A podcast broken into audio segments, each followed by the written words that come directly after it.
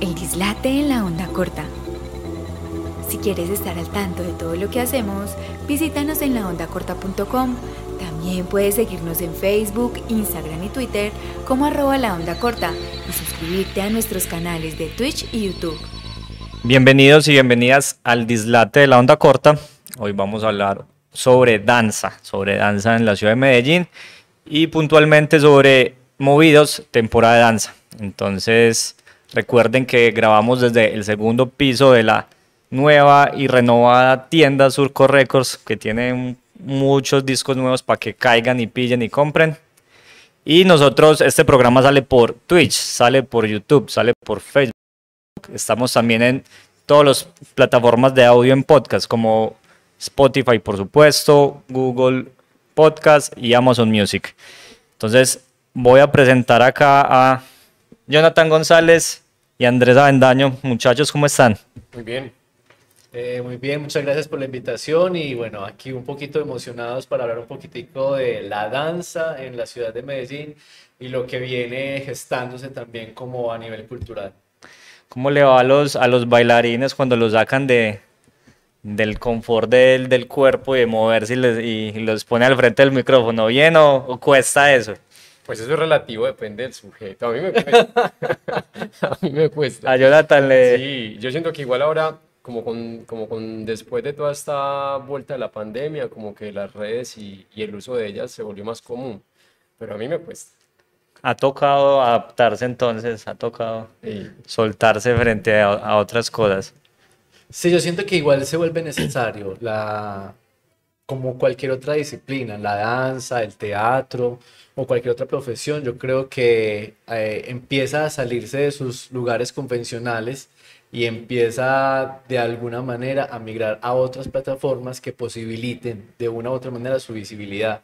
Y, es, y el caso de la danza es igual, a pesar de que nos desenvolvemos mucho en nuestros salones de, de, de clases, en los escenarios y demás, creo que la danza también está para ser hablada y ser reflexionada.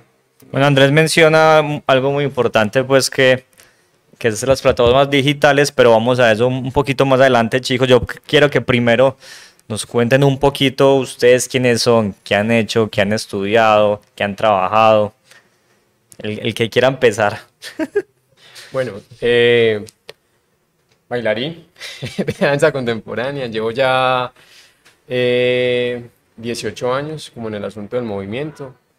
Eh, tuve- he tenido la oportunidad de formarme acá en Medellín y también he tenido la, la posibilidad de estudiar afuera. Eh, en Argentina estuvi- estuvimos un tiempo como estudiando allá un montón, Los dos. conociendo la movida, sí.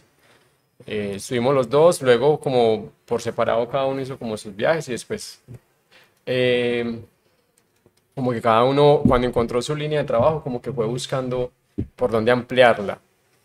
Eh, nada, ahora estoy muy interesado como por, por una investigación propia sobre el movimiento eh, en piso y sobre la improvisación.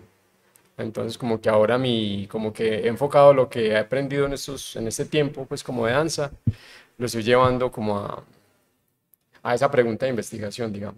Entonces, Yo, yo hago un paréntesis ahí antes de que, que vayamos con Andrés, porque Argentina, que es algo que he encontrado como recurrente en, en los bailarines de danza contemporánea, pues los pocos que conozco, varios me han contado que van allá como a ampliar sus estudios, que, que es de bueno por allá pues para la danza. Mm, Pues yo creo que nosotros llegamos allá un poquito por... Vivo a Estados Unidos que allá, eso es lejísimo. Pero allá teníamos como las posibilidades o al menos los intereses de la, al menos como una sospecha de que había un movimiento de danza que era interesante, al menos para lo que nosotros estábamos buscando. Aparte de eso, fuimos becados en una fundación que fue la Fundación de Julio Boca, en donde aplicamos eh, vía correo electrónico, llenamos unos formatos y demás. Y a partir de ahí eh, empezamos a generar como una conexión como con esa movida. Uno de nuestros compañeros también con los que viajamos se ganó la, la beca y nosotros fuimos con él. Dijimos, bueno, vamos. Y ahí fue donde arrancó todo. Ya llegando allá, nosotros también presentamos como otras eh, audiciones, también presentamos becas, estudiamos y demás. Pero siento que en primera instancia fue como la, la posibilidad que se nos presentó en cuanto a posibilidad de movernos por temas de visado, por temas de un montón de cosas. idioma también. Exacto. Sí, el idioma. Estados Unidos, pues, también hay una información muy interesante, pero es un tema de visado, es un tema Y, a- de idioma y- también. y ahí- y ahí, independientemente de esa facilidad y esa cercanía, obviamente, pues es un país latino, el idioma, toda la vuelta, la cultura, por supuesto, ¿qué tal es la danza pues en Argentina? O sea, el, el nivel, el, no sé, las escuelas, el trabajo, las compañías, ¿es, es bueno o no? Sí, igual hay de todo, realmente hay de todo, pero es muy interesante porque es un país al que suele llegar mucha información cultural. Eh, específicamente en danza llegan muchas cosas, entonces es un buen, al menos en, en ese momento lo vimos como una muy buena alternativa como para tener un paneo general sobre esas diferentes opciones que se tienen. Entonces había opciones de si querías algo más lírico, o si querías algo más eh, conceptual, o si querías algo más desde lo clásico, o más desde el jazz, o más desde el teatro. Entonces es como, como que era una buena plaza en donde había de todo, pero, pero posibilitaba mucho como, como eh, tener como ese, ese acercamiento. El nivel es muy bueno, hay maestros muy buenos, hay docentes que llegan de varias también como de varios lugares del mundo, entonces eso también hace que el nivel de las personas y de los intérpretes que hay allá eh, genere también como una dinámica de trabajo muy interesante, que en lo personal también siento que fue una de las grandes, de los grandes plus que tuvimos como al estar allá y fue que los mismos compañeros de la clase empezaban como a jalar y empezaban a hacer como propuestas, empezaban como a generar unas dinámicas dentro del- de los, digamos, como de los cursos o en los momentos en los que estábamos cuatro años Ah, allá. bastante tiempo. Entonces, eh, eso generó también que, que fuéramos como enganchándonos como con las propuestas culturales, con los compañeros, como con lo que estaba sucediendo también como en la ciudad y, y pensar que podía ser una, un buen espacio, una buena plataforma para nosotros empezar como con ese, conseguir con ese proceso, digamos, como de formación en el que estábamos. Yo, yo no he dejado que Andrés se presente, pero es que hay cosas que uno se le viene en la cabeza y las tiene que decir. Y es que yo tuve la, la posibilidad, la fortuna de conocer, no voy a decir Argentina porque sería, sería mentira, con, tuve la oportunidad de conocer Buenos Aires. Y hay algo que a mí se me quedó marcado y me llamó mucho la atención y es que, o sea, culturalmente somos bien distintos y ustedes están hablando de un ámbito muy académico. Pero en el tema social, cuando uno sale por ahí de rumba y eso, la gente no baila. O sea, acá en Colombia creo que es muy normal que bien o mal, algo, la gente por, primero le guste, lo intente y muchas veces uno encuentra gente que, que si bien no ha estudiado danza o no ha tomado clases, uno ve que es más o menos sabe lo que hace, pues sabe cómo llevar el ritmo de una canción, sabe más o menos algún, algún paso básico, una técnica, pero yo en Argentina yo iba a los, a los boliches allá, ¿cierto? Como los bares y donde la gente, donde todo el tiempo sonaba esa cumbia, esa cumbia villera y, y la gente mueve las manos, y, pero la gente no baila, en serio, realmente. Y los que bailan, bailan, bailan, la mayor, pues casi todos los que yo veía bailaban, yo era como el mejor bailarín en el boliche, pues. Sí, pero es, es muy particular, pues es, es como en la misma línea, porque puede que no bailen lo, de en las dinámicas en las que solemos bailar nosotros aquí, Exacto. los de Colombia, los de Medellín, que por cierto los colombianos tenemos, digamos, como ese, no sé, como ese flow o e- esa energía de trópico, somos movimiento. trópico. Sí, pero a ellos póngalos a bailar una chacarera o una samba y es otra cosa. Hasta la mamá o la Sí. abuelita, la tía, la hermana les ponen una chacarera, una samba y es No- una transformación. no me tocó eso. Va más con ellos. Las Entonces, peñas. Las Exacto. peñas son los puntos de encuentro. Sí. Es, es muy particular porque es eso, como que desde convergen todas las generaciones y como, y como todos los grupos sociales. O sea, está el metalero, el b-boy, el, el, el gaucho, que es como el, el, el argentino y la argentina como tradicional, digamos. Y todos tienen mínimo una noción de su folclore. Ah, Entonces, como que eh, es muy interesante por ese lado, ¿cierto? Ahí, ahí pa- pasa algo con Argentina y es eso, es- un punto de convergencia, pero aunque está en Sudamérica, como que no se logra sentir eso latino tan fuerte. No, no, para nada, o sea- países. Entonces, yo siento que puede ser eso también. La manera de relacionarse, el hecho de que tengan estaciones también hace que, que tengan invierno. sí, no, es otro, es mundo, así, sea, así estemos. Las relaciones entre los hombres y las mujeres es, es, un- es compleja. Muy compleja, muy. Inicialmente para nosotros fue un poco como fuerte. Es un choque bravo. Entonces, como que ahí radica un poco ese asunto. Ese asunto Bueno, de que- eh, vamos a programar otro episodio para hablar de Argentina y la de cultura. Pero ahora sí démosle paso a Andrés que nos cuente, que nos cuente qué ha hecho en la vida, qué se ha formado, qué ha estudiado. ¿Qué he hecho? Eh, pues la verdad, yo llegué a la danza, yo no llegué como por decisión, sino que yo digo que por casualidad. Yo realmente llego a la danza más como desde un, un, un acto muy casual que yo estudiaba ingeniería o terminé ingeniería, soy ingeniero de profesión, pero una vez acompañé a una compañera a una audición de danza y, y yo resulté presentando esa misma audición. ¿Y qué- pero ya bailabas. No, ¿Qué edad no. tenía Andrés No, yo- cuando se Yo presentó? empecé a bailar muy tarde, yo empecé a bailar, pero no digamos que tarde, yo empecé a bailar ya cuando estaba muy grande, yo tenía 18 años Sí, estabas, cuando empecé a pues, bailar. Estabas grande, Sí. para un bailarín estabas muy grande. Entonces, pero sí había hecho teatro. Entonces digamos que yo empecé con teatro y ese día la compañera me dijo, venía a acompañarme por una audición, yo fui a esa audición con ella y resulté presentando la audición. Lo más particular fue que yo pasé la audición y ella no. Muchachos, ustedes que dicen que los ingenieros no se les puede poner ni a ser creativos ni a escribir un párrafo porque no saben.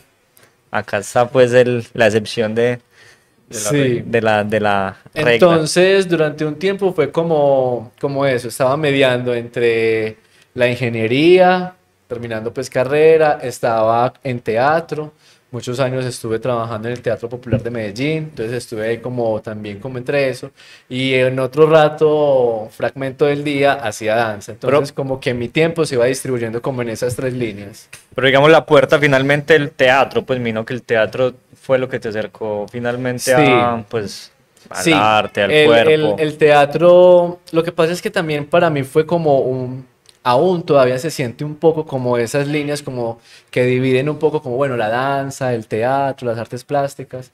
Yo creo que yo he llegado ya más como a un punto en donde siento que todo es- se vuelve como, como difuso a la hora de vos empezar como a explorar y a experimentar en una puesta en escena o un proceso de creación o digamos una idea que vos tenés sobre alguna reflexión que querés llevar como a la escena. También entonces siento que hay como los límites del teatro, de la danza, el movimiento, porque también entonces entrarnos a, a preguntar qué es danza. Teatro físico, Ok. dramaturgia del cuerpo. Sí, se, Sí. forman las líneas ahí Exacto. muy difusas. Sí. Bueno, Andrés, no- no- nos, Andrés nos contó, pero, pero Jonathan no nos dijo cómo, pues uno en qué momento o por qué uno dice, no, es que yo lo que quiero es danza contemporánea. ¿Qué es, qué es, qué es la danza contemporánea? Esa, esa pregunta yo creo que es, es muy compleja de, de responder. Y, y empecemos porque la danza contemporánea no está definida como técnica. Hay un asunto ahí como que todavía no se ha, no se ha hecho la tarea. Pero hay un, hay un profe argentino que dio una definición Que te siento gusta. Que, que me, que me gusta porque zafa de uno. Ah, ok. Y danza contemporánea es eh, como la posibilidad de expresar las emociones y los sentimientos a través del movimiento. ¿cierto? Y ya de ahí para allá, todo lo que quieras sumar. ¿Qué pasa? Que la danza contemporánea permite como ciertos tipos de entrenar el cuerpo para acercarse a ese movimiento. ok. eh, que van tendiendo de acuerdo a, a- a- a los gustos de cada persona, a diferencia de las otras técnicas que son más establecidas, como la del ballet, la, la danza moderna, incluso la, la danza urbana, está como, ya tiene como unas, unas líneas muy claras. Pero entonces cuando yo voy a hablar, por ejemplo, de ballet, o sea, puntualmente el ballet se refiere a una técnica puntual. Sí. Ok. Entonces ya tenemos esa claridad. Sí, y como técnica tienen varias escuelas. Está la escuela americana, está la escuela La rusa, la, la francesa, la italiana, la cubana, ¿cierto? Entonces cada uno tiene unas escuelas, pero hay unos parámetros ya muy establecidos. Digamos que tienen una especie como de vocabulario, como un lenguaje, como un idioma. Tienen su Claro. vocabulario, sus Correcto. parámetros, en donde se, se van rigiendo o, o van generando como toda la, la- la propuesta de entrenamiento, de clases y ya de puestas en escena. Claro, tienen un nombre, o sea, aquí en la China un, un tandiu es un tandiu, Sí. en cambio en danza contemporánea no. Pero, pero ese vocabulario, o sea, yo entiendo que rompe con eso, que, con la técnica, pero igual existe un vocabulario también, también hay Sí. técnica, obviamente, también hay pasos, o no sé si hay sistemas, hay sistemas de entrenamiento. Ok. Hay sistemas de entrenamiento para abordar la danza contemporánea. Eh, ¿Por qué no se habla de técnica? Justamente por eso que te estoy diciendo. Como puede que aquí yo tenga un, un, un, ejercicio y le tenga un nombre y en otro lugar otra persona tiene el mismo ejercicio con otro nombre. Entonces eso es lo que genera la confusión, digamos. Pero en términos, bueno, lanza contemporánea cierra muchas cosas, pero como que digamos que una de sus líneas es el movimiento en piso. Si vamos a eso, en el piso se pueden hacer muy poquitas cosas. Rodar. Y todos cuando analizamos el movimiento, pues llegamos a las mismas conclusiones. Solo que empezamos a nombrarlos de diferentes maneras. Entendido. Muchachos, bueno, mencionaron más o menos qué han hecho, pero creo que algo importante que yo creo que se ha olvidado es que Jonathan tiene el, en su pecho la compañía H3, que es, que es H3 y, qué rol juegan ustedes ahí. No, H3, H3 es. Fue como ha sido el polo a tierra. H3 fue la iniciativa de tres amigos, de tres amigos que nos juntamos por el movimiento, por el movimiento. Eh, David Muriel, que no está acá, Andrés. ¿Pero todavía hace parte de H3? David no? Muriel en este momento directamente no. Okay. Siempre va a estar por ahí rodando, pero como que en este momento no está con el equipo. Nos encontramos, yo no sé si eso fue casualidad o qué, los tres, un poco. Pues Andrés y yo nos conocimos eh, porque empezamos a tomar clases con el mismo maestro, con Henry Lu Gómez, que fue como el primer profe de Sí. tiempo mío. Eh, y por ese entonces llegó la movida de los musicales a la ciudad de Medellín. Cuando se inauguró, eh, cuando se inauguró, por ejemplo, Premium Plus, ese tipo de cosas, hace mucho tiempo ya.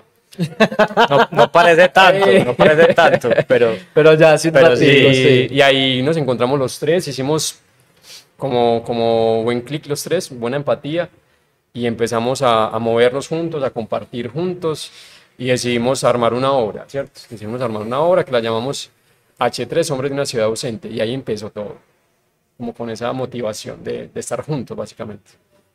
Sí, yo pienso que igual eh, también fue como una, una, una necesidad que empezábamos a tener como de, de, de tener como un algo que empezáramos nosotros también a, a gestar, porque me acuerdo mucho que esa tarde que nos sentamos como a conversar, porque ya habíamos acabado justamente uno de los procesos en los que estábamos, uno de los proyectos, y nos sentamos a hablar y dijimos, bueno, ¿qué vamos a hacer ahora? Pues siempre tenemos que esperar entonces a que llegue alguien, a que nos proponga, ve, vamos a hacer esta obra, porque igual habíamos bailado juntos también en otros proyectos, con otros maestros, entonces como que llegamos a ese lugar en donde dijimos, bueno, y si empezamos a hacer algo nosotros también, ¿no? como pensar que también podemos nosotros proponer desde lo que ya tenemos o desde lo que ya sabemos y también desde lo que nos interesa. Y empezamos, como dice Jonathan, empezamos como a, a encontrarnos, bueno, vamos a encontrarnos, vamos a explorar, vamos a investigar, a hacer ta, ta, ta. Armamos una, la obra que fue Hombres de una ciudad ausente, que coincidió con el viaje, viaje que hicimos a Argentina. Entonces creo que eh, hacer esa, como ese primer empujón de armar algo y con eso sumado a ese proyecto que armamos juntos también, que fue de irnos a viajar, eso empezó como a fortalecer un poco como esa idea de, de, digamos, como de gestión y de creación. Ya cuando terminamos el viaje, seguimos como muy inquietos como con la idea de, de seguir moviéndonos juntos y a lo largo como un par de años eh, decidimos como abrir un poco como, porque al principio siempre habíamos estado solamente los tres. Como un par de años después dijimos, bueno, ¿y si invitamos a alguien? Igual dijimos, bueno, el filtro pues era que nosotros en ese entonces ensayábamos a las 6 de la mañana. Entonces yo dije, bueno, ¿quién se va a animar a venir a ensayar a las 6 de la Una mañana? característica importante de H3, eh, Sí. ensayar a las 6 de la mañana. Entonces, invitamos, cada uno como que invitó como a las personas que pensaba por su lado que podría funcionar, que les gustaba. Y creo que en los primeros ensayos éramos como 20. Sí, era un- mucha gente. Sí, eso también nos hizo pensar como que realmente había como, como unas ganas de, de quererse mover. ¿Y actualmente son Exacto. cuántos? En este momento somos alrededor de siete personas como fijas y hay como unos tres o cuatro que nos acompañan. flotan por ahí. Que flotan, vienen, nos acompañan, van. Y en la familia H3 ya somos como 30. Sí, o más. Sí. sí. que son personas que han venido, han aportado, han hecho parte como de los diferentes procesos y por una u otra razón no pueden continuar como en la regularidad que tenemos porque nosotros en este momento tenemos una regularidad o desde que comenzamos siempre nos visionamos como con la posibilidad de tener una regularidad de ensayos y de entrenamientos que creemos que realmente ahí es donde se empieza a construir los lenguajes, empiezan a hacer los laboratorios, se empieza realmente a darle una identidad como a la compañía. Y entonces por eso entrenamos todos los días, de lunes a viernes, de 8 a 12 en este, en este momento, pero por una u otra circunstancias alguien se sale de viaje o alguien le resultan otras cosas o ya cambia sus intereses, entonces, pero igual llegan, comparten con nosotros de vez en cuando, nos llaman. Hace poquito estuvo una de las primeras que llegó en esa primera camada, que fue Mariana, que en este momento está en Francia, eh, en una compañía, ya pues como radicada allá, y llegó de vacaciones y se fue para el estudio a entrenar con nosotros, a tomar clases, a, también nos da clases a mí como, ah, yo quiero hacer una clase con ustedes, entonces aportar también un poco, sí. conocimiento. Sí, hace poquito también, justo en esta semana estamos con otro compañero, Nicolás, que que también se fue para Austria, lleva ya, ya cuatro años, creo que es. Sí, tres, cuatro años. Tres, cuatro años, estuvo por allá, regresó, va a estar aquí como un par de meses, y nos dijo, ve, yo quiero compartir con ustedes, y estamos Bueno, eso, eso me da pie a una pregunta que va a ser más adelante, pero antes de eso, quiero que me cuenten cuál es la finalidad primordial de una compañía de danza. Mm, pues eso dependerá de quien la forme. no, no creo que nosotros, una es como el poder, como la, yo creo que uno es de como los pilares la juntanza. Pero, a, ver, yo, yo meto aquí la cucharada para después darles paso a los que saben. Uno desde afuera, por lo menos yo desde afuera entiendo que una compañía es quien hace, o pues está, entrena, se reúne, pero es para hacer obras, para ir a los montajes, para estar, para hacer espectáculo, entretenimiento, pues es, lo que yo entiendo desde afuera. Ya otras cosas tendrán otros nombres, no sé, las cosas más formativas serán escuelas o no sé qué otros nombres habrán desde ahí. Y, entiendo pues que, que habrán unos motivos que van más allá de uno montarse en un escenario, por supuesto, pero si uno no se presenta, no es compañía, o, no es así la vaina, o qué, o sí es. Como lo decía Jonathan, justamente como lo dice su nombre, compañía es de acompañarse, de, la juntanza, de eh, venimos todos y entre todos aportamos, armamos. Eh, yo siento que la idea de, una compañía, o al menos desde la que nosotros eh, trabajamos, es más que el objetivo de montar obras, que es un buen pretexto para ello, obviamente, es como esa posibilidad de estudio y de relacionamiento con el cuerpo a través del movimiento. Eso nos interesa a todos. Entonces, a algunos les interesa más desde el entrenamiento, a otros les interesa más desde la exploración, la improvisación, a alguien más desde algunas cosas más formales, otro más desde lo que resulte. Entonces, se abre como ese espacio para que entre todos vayamos construyendo como esos diferentes lugares de estudio, de investigación y de intereses, que después en en esas investigaciones, en esos estudios, surge como algo que dice, ve, esto nos puede funcionar para una puesta en escena, para una obra, funciona. A veces sale así, otras veces alguien llega con una idea y dice, no, vamos a montar esta pieza, tú. Entonces empezamos como a explorar, ya como con una idea clara de una propuesta, por ejemplo. Pero la compañía como tal, como lo mencionábamos, surge como por una, un interés de querer generar algo un estudio, una investigación, un movimiento. Y ya con eso, lo que da la, digamos, como la regularidad, la constancia, empieza a desestructurar un trabajo que posibilita eso, ya pensar en construcciones, posibilita pensar en, en esas maneras ya de empezar a, a, a llevar eso que vienes investigando y explorando a una puesta en escena. Pero H, H3 puntualmente tienen, ah, en esos momentos, ¿qué hacen? Tienen obras, tienen formación. como tú lo decías, tenemos varias líneas. Tenemos la línea creativa, que es en donde hacemos las puestas en escena, exploramos, investigamos y llevamos a la, a la, a las obras. Tenemos la línea, digamos, como de formación, que es la parte como académica, donde tenemos las clases regulares, y este año justamente tenemos lo del programa artístico, que fue, esta es como la primera, como primera camada, primera corte o primer grupo que lanzamos, en donde durante seis meses estuvimos trabajando con un grupo de personas durante este tiempo, eh, investigando, avanzando en un lenguaje de movimiento, porque el programa artístico tiene dos líneas, una que es de creación y otra línea que es de repertorio. Y todo eso es marcado como en el entrenamiento del movimiento, desde una visual, obviamente como de la danza contemporánea o de la danza o es el lenguaje que viene trabajando la compañía desde hace 13 años. Entonces, eh, tiene esas dos líneas de trabajo, entonces estuvimos trabajando con los chicos, un poco como esas investigaciones para hacer una creación, para el repertorio que nosotros también tenemos en obra, cogimos varios fragmentos y trabajamos con ellos, entonces tenemos esa línea también como de formación.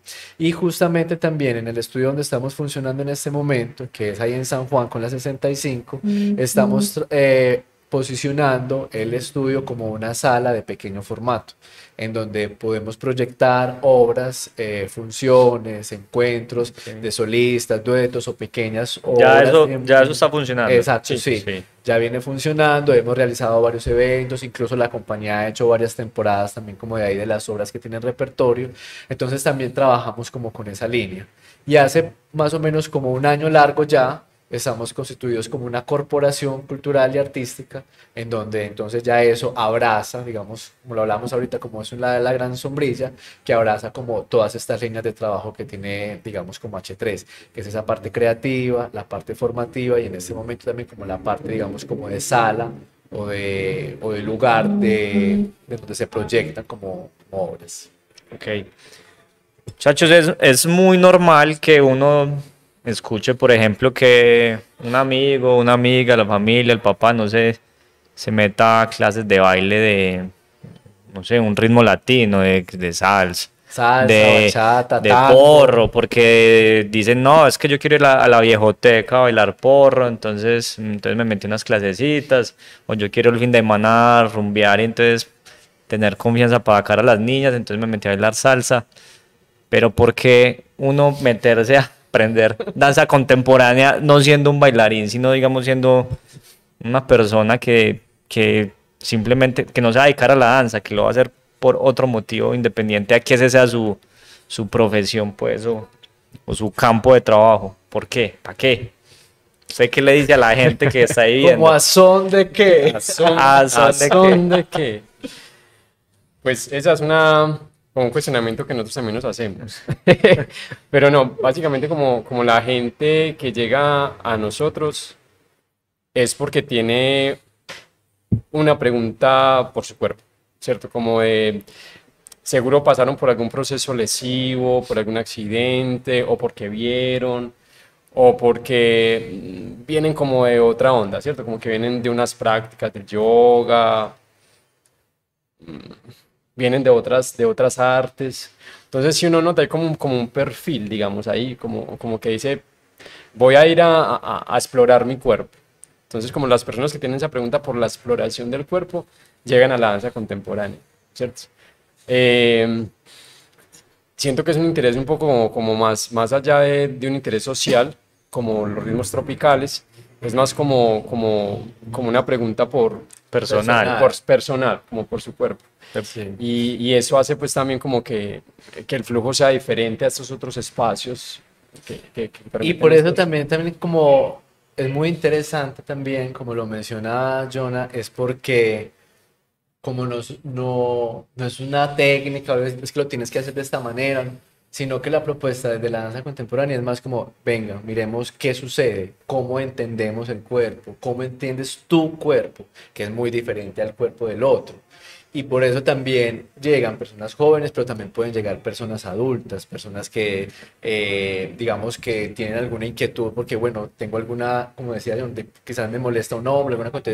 Venga, ¿cómo podemos empezar a movernos de una manera que posibilite que entiendas eh, un poco más cómo es la movilidad, que posibilite entiendas cuáles son tus rangos de movimiento, mejorar esos rangos de movimiento, mejorar la percepción que tú tienes de tu Es un, cuerpo. es un tema más del movimiento, más allá que el, que el de bailar. Sí, es una investigación del cuerpo en movimiento. Entonces yo siento que eso es lo que llama realmente como la atención, porque es una posibilidad de tener un conocimiento a partir de tu cuerpo, no el conocimiento que me es que se hace de esta manera o es que yo he visto que lo hacen de esta manera. No, vamos a tratar de entender tu cuerpo, cómo lo hace, qué le conviene, qué no le conviene, cómo podemos fortalecer esos lugares que falta por fortalecer, cómo podemos entender esos otros lugares que todavía nos generan como dudas. Entonces yo creo que esas son como una de las grandes inquietudes y por eso la gente eh, en este momento también se inquieta, incluso desde otras disciplinas también.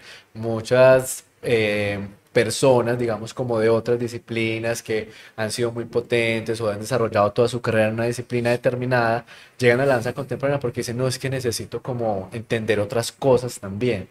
Incluso a veces la danza contemporánea se utiliza como método de entrenamiento para algunas personas para desarrollar sus otras disciplinas. Porque Por danza- ejemplo. porque la danza contemporánea les da eso, como un entendimiento, les da una posibilidad de reconocer eh, sus posibilidades, le da posibilidades de mejorar rangos de movimiento. le Pero da en que eh, puntualmente, ¿qué te ha tocado encontrar de gente que, de que otras disciplinas hayan llegado? Deportistas. muchos deportistas. Por ejemplo, nosotros en este momento estamos eh, dentro de la compañía, una de, las integrantes, de las intérpretes, es una chica de- que fue de la danza clásica. Incluso en este momento ella es docente, tiene su estudio de danza clásica y demás. Pero en la danza clásica eh, llegó como un momento en donde ya no podía llegar más a la escena. Y para ella fue listo, aquí ya terminó mi parte como de la escena, seguiré siendo como docente. Y cuando llega a la danza contemporánea se da cuenta de que puede seguirse, puede seguir moviéndose, puede seguir haciendo un montón de cosas.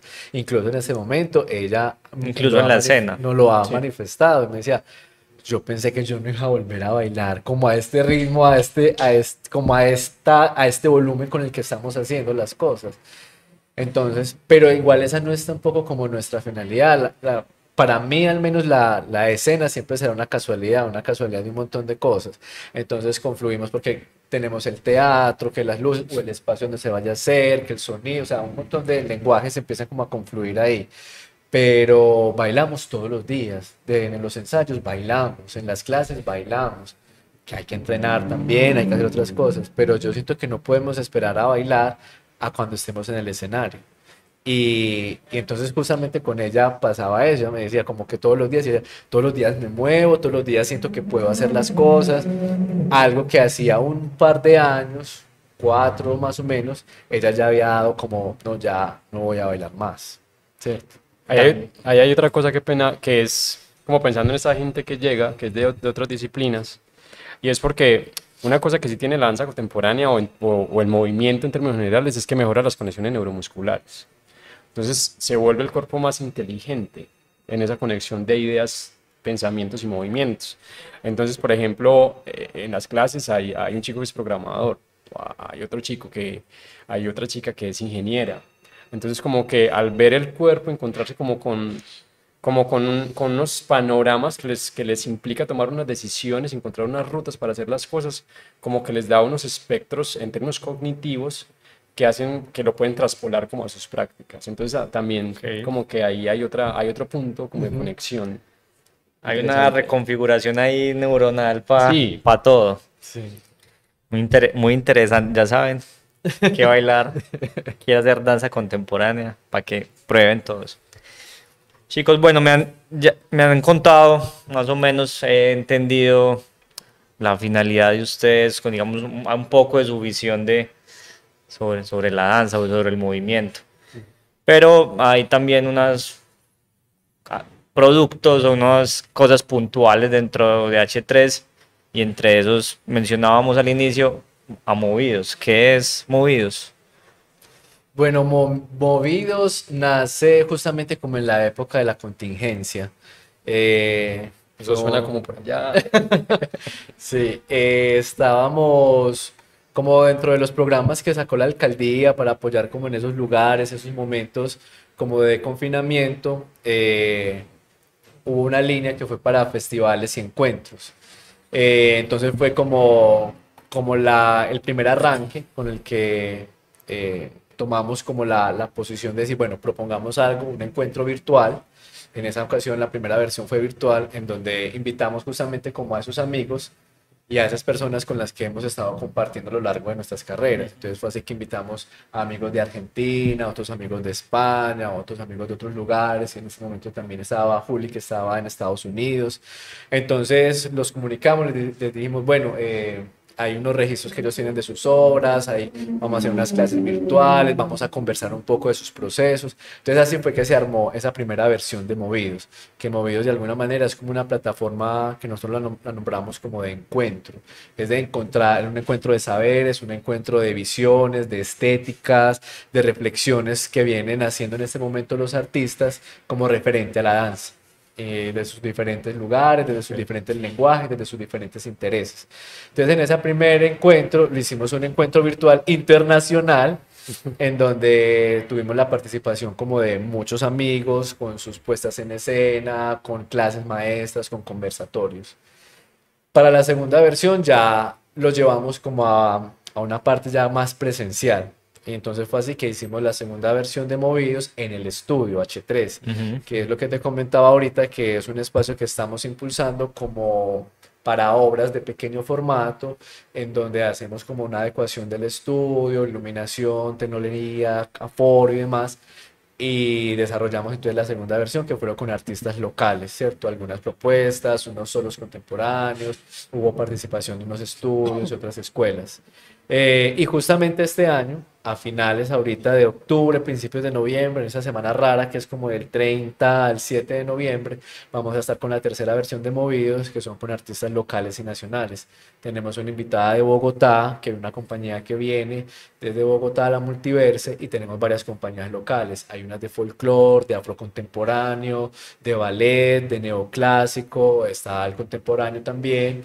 Entonces, es un encuentro, como te digo, es un encuentro de saberes, es un encuentro de personas personas, de reflexiones que posicionan un poco como las visiones y las maneras que vienen trabajando la danza, eh, reflexionando sobre la danza. Entonces vamos a tener conversatorios también, eh, como te decía ahorita al principio, también estamos en un momento en donde la danza también está para hablarse, para reflexionarse, para contar un poco qué está pasando. Eh, vamos sí. a tener clases y es el primer conversatorio. Y, y, exacto, y funciones también. desde esa programación como artística. Entonces, como para hacer así el, el resumencito a la gente, esta temporada tiene conversatorios, tiene obras. Y tiene obras, clases. Y, y clases. clases. Y dentro de esos, me mencionaste unas clases maestras, sí. las llaman? Hay, hay como, vamos a tener como dos líneas. Dos o sea, la clase maestra, sí. digamos, es para gente que ya está... No, es una ¿No? clase abierta. abierta. Es una clase como abierta al público. Entonces, porque es maestra. Sí. Porque es una clase que, digamos que su intención no es formativa sino que su intención es más como de, como de ese momento. Algunos lo toman como un acorio, van y trabajan sobre un acorio, o algunos trabajan sobre un, algo muy puntual. Vamos a trabajar sobre desplazamientos okay. en el espacio, vamos a trabajar sobre el suelo, ¿cierto? O sea, su intención no es formativa. Cuando son clases regulares, es una, tiene una intención de permanencia, de regularidad, okay. en donde vos puedes ir trabajando y desarrollando como ciertas habilidades con las personas que asistan a las clases. La clase maestra es vas, y el momento. El momento, lo vives en el momento. Y también vamos a tener unos talleres, que son unas sesiones un poco más largas, de cuatro horas, en donde la idea ahí sí es trabajar como algo más puntual, en donde se va a hacer como un énfasis durante esas cuatro horas en el desarrollo de, de ese, digamos, como de esa propuesta. Entonces tenemos esos dos formatos, la clase maestra, vienes, te mueves, tú, tú, y ya. Y el taller tiene ya una duración un poco más larga que genera una profundidad sobre un tema en específico que se va a trabajar. Igual cuatro horas no es mucho, pero a la vez sí cuando estás inquieto por algo y puedes tener un espacio para poderlo explorar e investigar.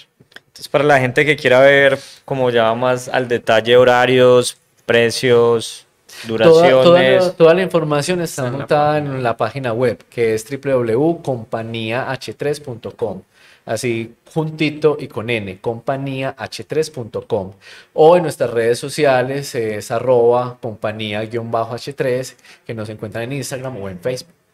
Ok. Chicos, ustedes están haciendo pues un, un trabajo grande con esta temporada de danza y yo pregunto, o sea, es una iniciativa totalmente independiente, hay recursos por ahí, alguna ayuda pública, algún convenio, no sé, eh, se están aliando con alguien porque tienen un montón de cosas, todo es autogestionado, que...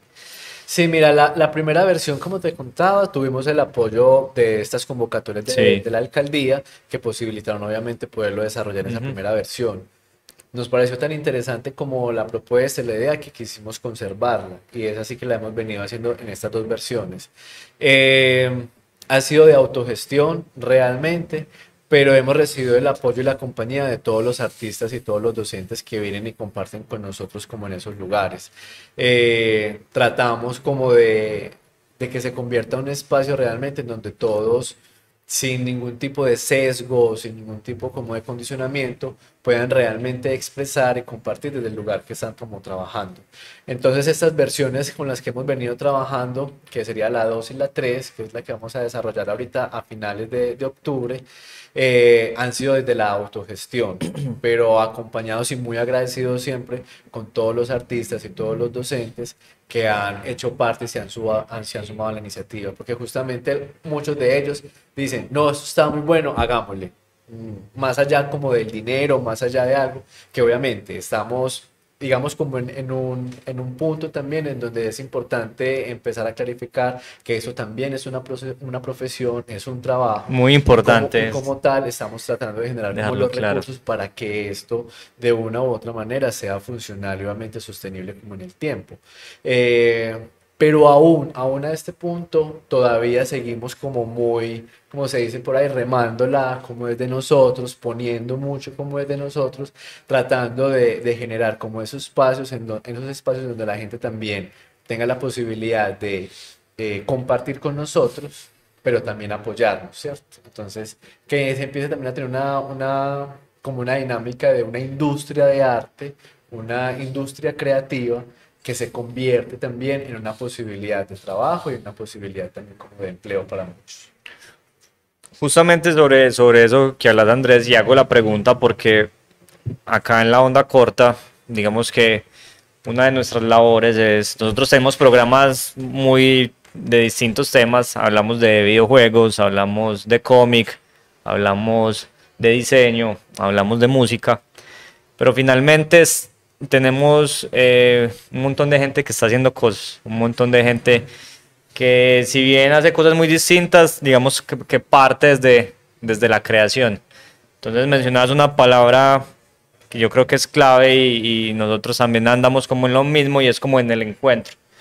Entonces estamos acá encontrándonos y mostrando toda esa gente que, que digamos hace algo que a mí me puede interesar o que tiene que ver con lo que yo hago, con lo que me gusta o con quien me puedo aliar y no conozco, porque quizá no tiene, no ha tenido de pronto la difusión necesaria, ¿cierto? Y estamos también en esa labor porque como estamos todos en lo mismo, pues finalmente nos encanta lo que hacemos, nos gusta mucho, pero hay que comer, que pagar los servicios, hay que pagar las cuentas. Entonces también estamos como todos buscando la manera de, de, a ver, ¿cómo vamos en ese tema? ¿Ustedes viven de la danza? ¿Están dedicados como actividad económica solo a la danza? ¿O decís, no, me tocó ser ingeniero ese fin de semana? ¿O se puede vivir de la danza en Medellín? ¿Cómo, va, ¿Cómo vamos por ese lado con ese tema? Se puede, se puede, se puede. Hay que encontrar como los espacios. Aparecen otras líneas como la enseñanza, claramente sí hay que apoyarse eh, como en ese asunto de, dar clase. Eh, ahora lo que hay que apuntarles un poco como lo que dice Andrés es cómo se crea y se potencia esa industria cultural donde la escena tenga un flujo constante, ¿cierto? Donde hayan como unas políticas y unos planes que permita que, la escena sea regular, que no, sea solo como, como depender de, del asunto de las clases. Pero, por ejemplo, yo llevo bailando desde que decidí bailar y hasta el día de hoy eh, he hecho eso. Entonces, sí se puede. Vienen, se vienen unas temporadas muy complejas, vienen unas temporadas muy complejas económicamente, pero siento que, que se puede. Ahora, la idea es, es, es, como apuntar a que eso mejore y no mejore por temporadas, sino que, que mejore. En el tiempo. ¿cierto? Jonathan, y cuando hablas de potenciar esa industria, estás hablando de, de las, de las clases, estás- estamos hablando de las obras, de qué más, qué más podemos meter ahí, o a qué te referís cuando hablas Claro. de, que la, de, que, de que no pare, porque estás hablando que hay como ciertas temporadas. Claro, mira, nosotros, nosotros, por ejemplo, en el año, en un teatro grande, hacemos que una temporada al año. Estamos hablando de dos funciones al año. Entonces, ¿cómo, cómo podemos generar una plataforma que permita mantener una programación constante? Ahí estamos hablando de varios asuntos, ¿cierto? Estamos hablando de una formación de públicos, estamos hablando incluso de, de- de- del campo privado, del, del sector público, cómo se, cómo se crean como, como esas plataformas que permitan que haya una sostenibilidad artística eh, eh, en la ciudad. Eh, entonces a, a eso me refiero, porque clases las vas a encontrar, ¿cierto? Están las Siempre. academias, están las academias que ofertan pues como unos cursos y si vos como, como bailarín cumplís como con el perfil, pues ahí vas a tener un ingreso, ¿cierto? Pero ya en términos de la escena, en términos de, de- de la puesta en escena, del espectáculo y de, la, de, la, de una programación como constante en el año, a eso es como a lo, a, a lo que me refiero, como a apuntar ya a eso. Yo, yo acá me voy a to- tomar un atrevimiento muy grande y es ah, de pronto opinar de, de temas que no me competen tanto, de los que uno no sabe tanto, pero les cuento que, que acá hemos tenido pues como bastantes comediantes en esta mesa y nos hablaban de, o sea, si bien hay un trabajo muy grande, que nos decís Jonathan, como formación de públicos, como buscar lo institucional, lo privado, o sea, hay un montón de caminos. De esos, hay unos chicos comediantes que hicieron lo que estás diciendo, eh, son una industria ya, o sea, esa gente tiene funciones casi que todos los días. Usted en Medellín, sobre todo en Bogotá, por obvias, casi que obvias razones, pero ahora también en Medellín puedes consumir comedia todas las semanas. Y no solo el fin de semana, incluso en, en semana también. Y el primer paso, o lo que hemos nosotros aprendido de ellos, es que lo primero es empezar por ustedes mismos, por la misma, por el mismo agremiarse, juntarse ustedes mismos y ahí sí empezar a buscar ya lo que dice Jonathan, buscar por todos los caminos, pero yo creo que, que ese es el, el- el- lo primero, que estén ahí pues como que todos en ese mismo rumbo pues para finalmente son los mismos interesados, ¿sí o qué? Y voy a preguntar algo que, que tiene que ver con eso mismo, que, que para ver cómo logramos, cómo se logra que, que la danza sea una constante, que sea una industria. Y, eh, y mi pregunta es la siguiente, en, en cuanto al público, o sea, ¿cómo ven el, el- el público para la danza en la ciudad? O sea, ¿la gente le interesa, la gente le gusta, la gente va? Lo que pasa, mira, ahí sí son como varios temas. Eh, a nivel cultural, yo siento que se han ganado muchas cosas también, ¿cierto? La gente empieza a tener un poco más de, se vuelve más receptiva sobre las propuestas culturales. Dentro de las propuestas culturales tenemos, por ejemplo, el sector de teatro. Por ejemplo, hablando en la ciudad de Medellín, el sector de teatro es un sector muy fuerte. Por eso mismo, son, son, es un sector que, se está, que está agremiado, que tiene una voz sólida, que tiene Ujú. una, digamos, como una permanencia en el tiempo y una voz Sí, una tradición. tiempo, una tradición. Que incluso de, ello consta el hecho de que hayan varias propuestas teatrales, varias compañías teatrales, ¿sí o no? que se arme pues como todo un panorama desde ese lugar. La danza todavía está en ese proceso, digamos, está en ese proceso. Si bien hay muchas propuestas desde, lo, desde el movimiento, desde la danza como tal, cada uno está como en un movimiento muy individual, como cada uno, como en la línea de cada uno. Que si la gente le gusta la danza y consume danza, sí, y mucho, pero no toda, ¿cierto? Por ejemplo, el tango. Nosotros tenemos la, la fortuna de estar muy cercanos a una compañía de tango y vemos con ellos el movimiento, es, es como muy continuo. Eh, todas las semanas tienen funciones, un movimiento acá, que dos parejas aquí, que una pareja allí, que cuatro, con músicos en vivo, no, sí, ¿cierto? Igual otro tipo de disciplina. Lo que pasa es que la danza tiene muchas líneas de trabajo. Está la línea folclórica, que también tiene sus puntos y tiene, digamos, como sus lugares muy establecidos también, como, digamos, también desde nuestra geografía. Mucho Hay nicho ahí en sí, la danza. Tienen festivales de folclore, incluso aquí en Medellín hay un encuentro que se llama La Folcloreada. O sea, tienen muchas, muchas, mm, digamos, como, eh, guetos, nichos en donde se empiezan a potenciar, que el festival de tango, hay otros tipos de encuentros que se empiezan a desarrollar también. Lo urbano aquí en la ciudad de Medellín ha cobrado una fuerza y ha subido mucho, ¿cierto? Y empieza a posicionarse en muchos lugares. Pero entonces si tú, si tú nos empiezas a hablar como de danza, empezamos a ver eso. La propuesta de los de urbano, la propuesta de los de folclore, pero todavía no se habla y es lo que se viene trabajando hace unos años, que hablemos es como de un gremio de la danza, ¿sí? En este momento hay un consejo de danza que trata como de hacer como, como esas labores, pero todavía seguimos como muy... Eh, como muy insinuados en ese proceso como de construcción y de agremiación y sobre todo poder llegar como a esos lugares en donde se generen unas políticas de danza unas políticas que garanticen unos recursos que de una u otra manera lleguen al sector y que viabilicen la permanencia de las diferentes propuestas artísticas. Si nosotros hablamos en este momento a niveles de compañía, podríamos hablar que, si de pronto me equivoco, pero que yo tenga registrado, solo hay dos compañías que tienen como un sistema, digamos, como de salario o de contratación para sus artistas, ¿cierto? De resto, las demás compañías o corporaciones estamos es como por proyectos. Sale un proyecto, nos juntamos, tratando. H3 funciona con una permanencia, ¿cierto? Pero digamos que esa permanencia es más como en el en ese todavía, en ese interés y en, sumarle pues como, como al, al, proyecto. Pero obviamente cuando salen proyectos se junta el mismo equipo de trabajo. Obviamente el hecho de que trabajemos juntos y que tengamos como cierta disciplina, cierta regularidad, hace que enfrentar los procesos sea muy dinámico porque nos conocemos y ya llevamos un proceso juntos. No es que nos juntamos dos meses y bueno, entonces ya nos volvemos a ver cuando vuelva a salir otro proyecto. Pero la, la idea es llegar a esos lugares en donde las diferentes propuestas, diferentes proyectos artísticos puedan generar al menos una viabilidad desde esa parte administrativa, tener un músculo económico que viabilice esa permanencia de los artistas en el tiempo. Porque entonces es lo que decía Jonathan. Eh, hay muchos que son muy jóvenes, que tienen un potencial desde esa parte interpretativa para la escena, pero tienen que empezar a migrar o tienen que empezar a generar como alternativas obviamente para esa sostenibilidad económica que es mediante las clases, mediante dar un taller o sale un proyecto en específico, entonces va a ese proyecto en específico y trabaja independientemente de que vaya o no en esa línea de trabajo con la que vos has hecho. Yo, por ejemplo, hace muchos años, eh, a pesar de que me decidí por la danza contemporánea, ¿cierto? Pero entonces me llamaban para un espectáculo de salsa, o me llamaban para un espectáculo de jazz, o me llamaban para un espectáculo de otra cosa y uno iba lo hacía, ¿cierto?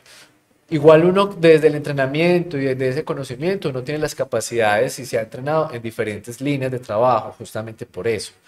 Pero pero la idea también es empezar a construir esos lugares y empezar a construir esas ideas de que en esas industrias culturales se posibilite también ese, ese trabajo estable, un trabajo que te garantice a vos también ciertas seguridades, seguridad social, una pensión, X, Y, Z, lo que tiene un trabajo como cualquier otro. De acuerdo, o sea, ojalá se logre, pues yo creo que esa es la lucha porque no hay razón a que este tipo de profesiones artísticas, culturales sean de alguna manera menospreciadas y no tengan, digamos, esas prestaciones, esos beneficios sociales que tiene un trabajo cualquiera. La titulación, mira que realmente como vos tener un título, digamos en este caso de danza, en este momento hay como dos alternativas, que sería la Universidad de Antioquia, que realmente hace poco, pues digo hace poco, es un programa más o menos de 10, 15 años, ¿cierto?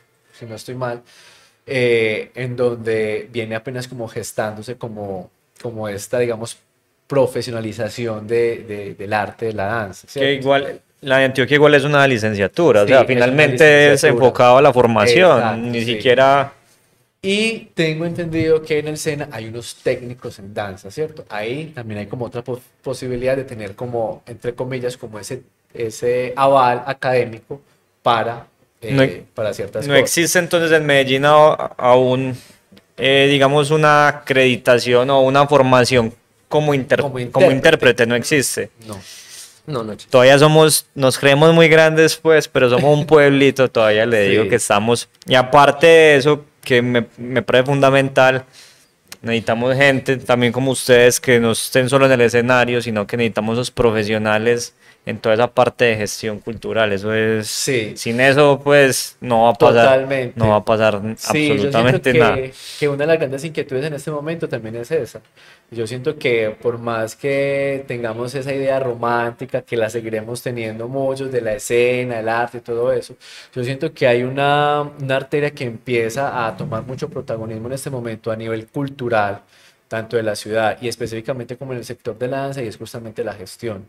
Eh, es, es importante No, es contar con esas personas que viabilicen y posibiliten todo esto que se viene genera, genera- gestando en- como en- a, a nivel interno, pues como en los diferentes lugares. Bueno, ya como para, para ir cerrando, yo tengo que aprovechar y porque no todo, no todo es fácil.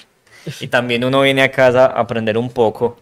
Y es que en todo eso que estamos hablando, yo, yo hablo también muy desde lo personal y es que veo un reto muy grande en, cuanto al público y es que veo que quizá la, por así llamarlo, la gente común, la masa, la gente que no tiene, digamos, como conocimientos específicos, digamos, en danza o en cine o en música, lo que sea, la gente, por ejemplo, hay cosas que le son muy cercanas porque su lenguaje es muy cotidiano, como hablaba yo, por ejemplo, ahora, la comedia, la música, pues si hablamos de música popular, la música es algo que llega súper fácil. El cine, el cine, digamos, el cine comercial es algo que la mayoría de personas pueden entender. Pero una obra de danza, y hablo yo, por ejemplo, a mí que me gusta la danza, que, que he consumido, que, que voy a la, ¿cómo se llama? A la semana de la danza en Medellín, que voy y me parcho los días que pueda. Pero yo, más allá, digamos, de esa experiencia estética y, de esa belleza que uno percibe, ¿cierto? En el movimiento, en todas estas cosas, la danza, las obras de danza nos quieren contar algo también, pero es difícil entender por qué, o sea, de, de- ¿qué pasa ahí? Es el, ¿Por qué como público se nos hace difícil entender una obra de danza? ¿Es, cu- es culpa de, de que no tenemos la formación? ¿Eso no lo dieron enseñar en el colegio? ¿O, o es culpa de, o es culpa de los que están allá en, la, en las tablas que uno no entiende? ¿O es que eso no se entiende y eso es muy subjetivo? ¿Cómo es la vaina con eso? Justamente- ¿Cómo consume uno una obra de danza? ¿O qué? ¿Cuál es? Deberíamos sacar como una guía para...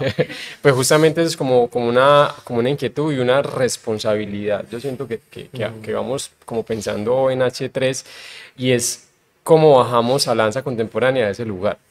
O sea, cómo la, la movemos, la volvemos tan digerible para la persona que lo está viendo, que lo disfrute o que se vincule. Entonces, eh, no te puedo decir por qué, pero sí te puedo decir que que es una responsabilidad que estamos asumiendo como compañía.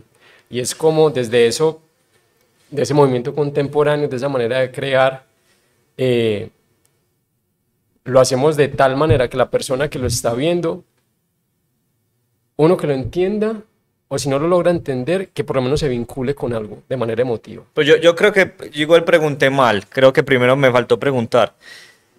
En las obras de danza, me imagino que habrán mil variaciones de cosas, pero generalmente te quieren contar algo, ¿no? Hay una narrativa ahí o no.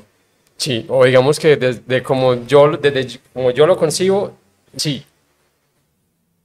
Y en ese orden de ideas, si yo quiero contar algo, es porque hay otra persona, hay, hay alguien más. Entonces mi tarea es tratar de, de que esa persona me entienda que lo que le quiero contar. Exactamente, sí, eso es lo que yo veo difícil. ¿Cómo entiendo yo eso que me quieren contar? Sí. Sí, lo que pasa es que también lo que hablábamos un poquito, también tiene que ver un poquito como con los lenguajes y sobre qué le doy también yo al espectador para que él se vincule. No necesaria, yo no hablo necesariamente de que es necesario como entender, Exacto. ¿cierto? Tú no tienes que entender nada. Eh, pero sí hay una responsabilidad como de conexión, ¿cierto? Si tú te estás tomando el tiempo para irme a ver, entonces, y yo me tomé el tiempo para entrenar y mostrarte algo, sería muy interesante que en esta intención que tenemos los dos haya una Haya un conexión, vínculo, claro. ¿cierto? Entonces ahí uno se vale de varios lenguajes o, o mirar qué estrategias o herramientas utiliza uno para que suceda esa conexión. Entonces puede ser, digamos, un espectáculo, puede ser, listo, eh, hay una inversión en las luces, que la gente que vaya diga, no entendí nada, pero qué luces tan lindas. se logró, ¿cierto? O no entendí nada, pero ah, esos cuerpos o cómo se movían esos muchachos o esas personas, ah, esos cuerpos son muy buenos, muy bacanos, ¿cierto? O sea, lo que, al menos desde el interés del también como desde la compañía H3, es cómo volvemos eh, más cercano al espectador lo que está sucediendo en la escena. Claro, una, una herramienta importante ahí son las emociones, ¿cierto? Las... Eh, Aquí en la China sentimos odio, sentimos amor, sentimos y lo que genera en el cuerpo es igual y lo que lo detona en el cuerpo también es muy similar en términos psicológicos. Entonces como que la emoción también se vuelve una herramienta, ¿cierto? Es como, como la persona que nos ve y dice, ¡ay, qué rabia! Ahí está, logramos vincular. Lograr, lograr sí, Ese es lo que te decía, es como, como eso, la, lograr. Es como si lo quieres entender, pues también es una, es, una, es una manera de que entiendas como esa línea de tiempo claro, donde hay un principio, un un desenlace. O la otra es como, cómo me vinculo a través de lo que siento. No, que les, les, les pregunto también y les cuento ya como experiencia, que claro, yo, yo por ejemplo, si siento esa conexión de la que habla Andrés, yo veo, no, qué linda la iluminación, no, el movimiento, la música me transmitió cosas, pero por ejemplo me pasó en esta semana de la danza en Medellín hace como, antes de pandemia, que fui a ver una obra y yo, sí, muy lindo. Cuando salgo de la obra, alguien más que está más metido en el cuento me dice, ah, era Hamlet yo, ah, mira vos, wow. ¿En qué momento pasó? Qué interesante. yo, ah, bueno, no, yo sí, sí, veía que había como una calavera y como que una gente como que moría y como que cosas, pero pues, que yo, que yo era, que yo en algún momento era, uy, ¿será que esto es Hamlet? A mí pues eso no me pasó por la cabeza nunca, pero eran, unos, eran unos, una compañía italiana, sí. pero bacano. Entonces uno tiene la, uno le surge la pregunta, bueno, ¿cómo hago yo entender que eso era Hamlet, Dios mío. Primero hay que conocer Hamlet, pues, ahí quedar eso claro, pero digamos que yo que la conocía, no me la... Yo lo que siento es que hay como niveles de profundidad en, en, en, esas puestas en escena. Y hablando en términos de Medellín, yo siento que la manera de formar público es lograr que la persona que va a ver entienda algo o se emocione con algo. Y que con el tiempo ya como que esos niveles de entendimiento y como de, de, comunicación puedan llegar a ese lugar como de que sea la obra tan extremadamente extraña, pero que se logre vincular. Yo siento que es como un camino que, que, que, también es como, como, como ese reto, ¿cierto? Como, bueno, asumimos eso de, de, cómo, cómo volvemos la danza contemporánea digerible al público para que eso vaya tomando otra fuerza. Okay. E incluso también por ejemplo, en la experiencia que tú tuviste, yo siento que más allá de que sepamos que es Hamble o no, es saber si lograste quedar con algún algo de ese recorrido que se hizo desde esa otra posibilidad de narrarte la historia. Si vos, independientemente de que hayas identificado que es una pieza X, pero si quedaste con una, una narrativa o quedaste como con unas sensaciones, ya es después mirar y testear, bueno, sí, no, una cosa, ¿cierto? Pero yo siento que, que lo... Hay algo que, a lo que estamos llamados también los artistas, no solamente los de la danza, sino siento, al menos desde mi perspectiva, es como generar algo de reflexión también como en, en, ese, en esa persona que nos está acompañando y está haciendo como, como ese testigo de lo que está sucediendo a nivel artístico, que haga parte del acontecimiento, de, de esa experiencia. Entonces, eh, sí me parece como importante como esas reflexiones que se empiezan a gestar porque estamos en un momento artístico y cultural que los artistas estamos más abocados, tenemos una voz que queremos que sea escuchada y, hay algo que tenemos que decir y nuestro interés es que se reflexione sobre eso que queremos decir, como eso al llegar al espectador le llega algo sobre esa reflexión que estamos gestando. Entonces, por eso te digo, más allá de que yo pueda identificar, era Hamlet o era una puesta en escena de esta manera, o obedecía como a estos patrones, es decir, ve, yo creo que me estaban hablando de esto y me pone a pensar sobre algo. Y en ese mismo orden de ideas, si te pone a pensar sobre algo, eso significa que como espectador hiciste parte de la experiencia y la experiencia sigue en vos en la medida en que seguís generando esa reflexión sobre ello. Y, y la tarea es eso, llevarle al público a que, a que, como a que vaya entendiendo que es, que eso es lo que quiere ver. No reírse o no eso como que, ay, que empezó y aquí terminó, sino como que también tiene que haber una disposición Para No, totalmente. Bueno, no, seguiremos consumiendo danza para seguir en el camino de aprendizaje. Chicos, yo creo, yo quiero que este último minutico aprovechen el micrófono y hagan una invitación a, a su temporada de danza antes de despedirnos. No, una invitación muy especial. Recuerden sus todos. dónde contactarlos, Eh, etcétera. Listo, recuerde que vamos a estar con la temporada de danza de movidos desde el 30 de octubre hasta el 7 de noviembre. Tenemos programaciones de obras a las 8 y 7 de la noche, tenemos clases maestras lunes, martes y miércoles a las 12 y media, talleres el fin de semana en la mañana, eh, tenemos conversatorios antes de las funciones con eh, dramaturgos, docentes y personas del medio que van a entrar como a, reflexionar un poco sobre cómo se viene construyendo la danza y el movimiento, también el cuerpo en la ciudad de Medellín. Y pueden estar más enterados como de toda esta información en nuestras redes sociales, que es nuestra página web www.companiah3.com y en Instagram o Facebook nos pueden encontrar como arroba compañía-h3. Una invitación especial, es un momento para encontrarnos, para hablarnos, para disfrutar, para ver propuestas también y escuchar lo que se tiene por decir. Y claramente también tenemos como eh, las clases regulares pues, del estudio de H3, que también esta información la encontrarán en, en nuestras redes sociales.